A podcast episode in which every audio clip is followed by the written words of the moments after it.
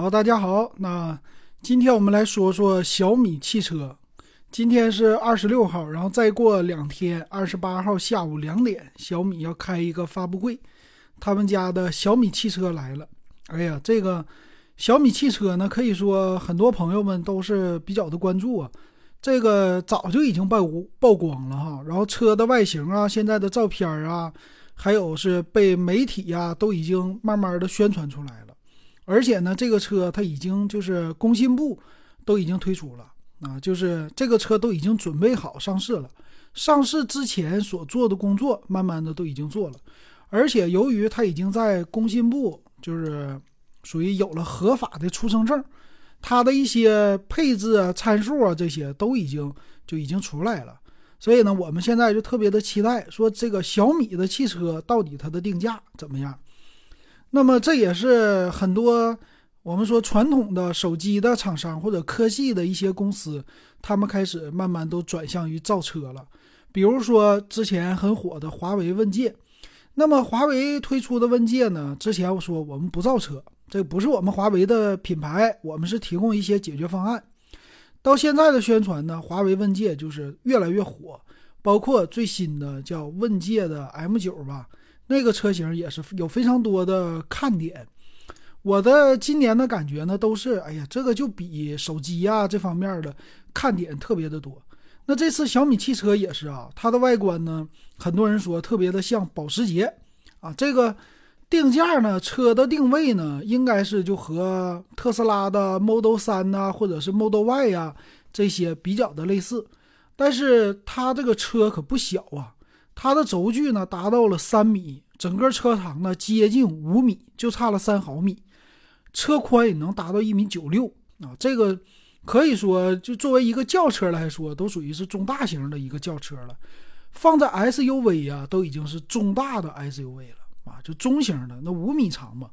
所以这个车型可能我们看着不大，但是它见到真车之后，比我们想象的会又大又宽。啊，这个看起来非常的大气。那么小米呢，这次也是因为它是首款车型嘛。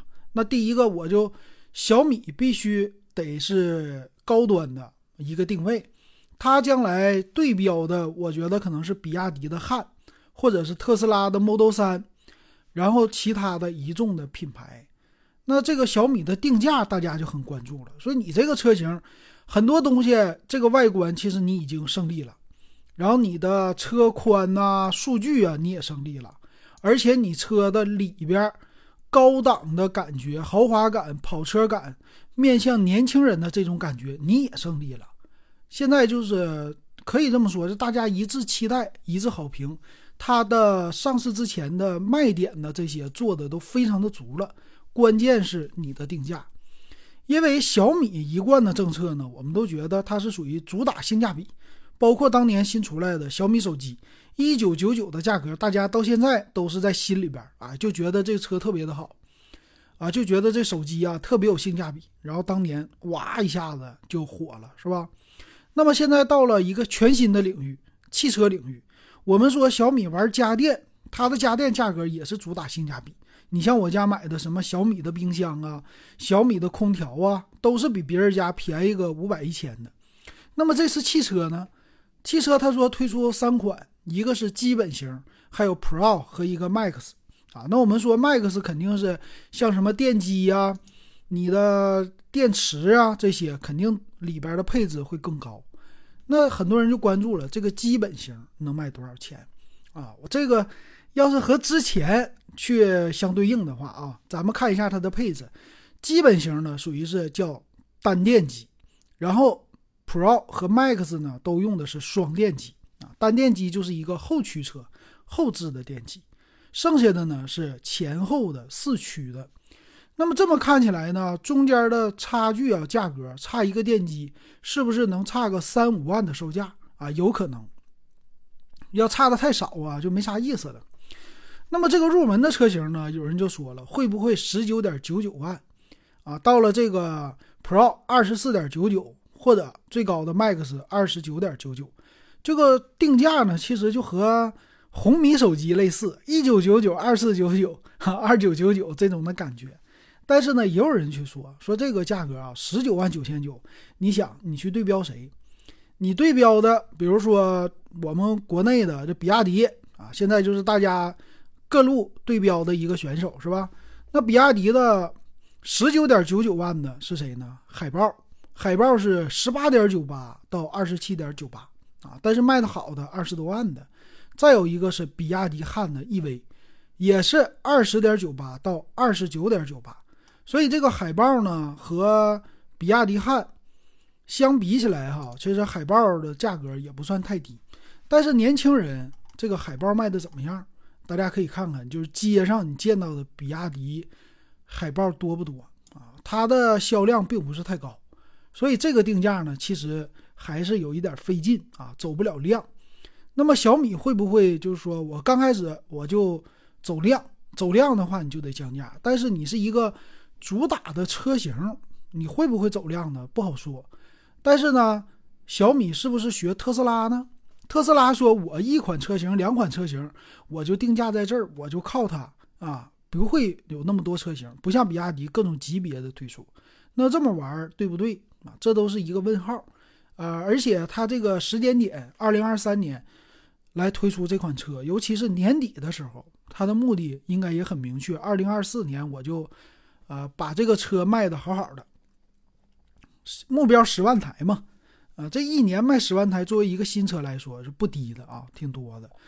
所以作为一个能接受的价格啊，有人说你十五万四四千九，你这个定价那绝对是王炸啊！就是什么比亚迪，因为你的品牌影响力不低呀，那比亚迪在你面前那肯定不好使，特斯拉在你面前也不好使。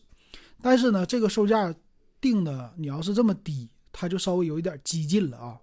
所以我觉得呢，它是不是十七点九九万来一个起售啊？然后再有二十点九九或者二十一点九九啊，最高配的不超过二十四点九九，这应该是符合它的一个定位啊。毕竟我小米的这个品牌刚开始会这样，而且呢，之前积累的这些王炸，之前积累的这些看点，可能都会就比较好啊，就是。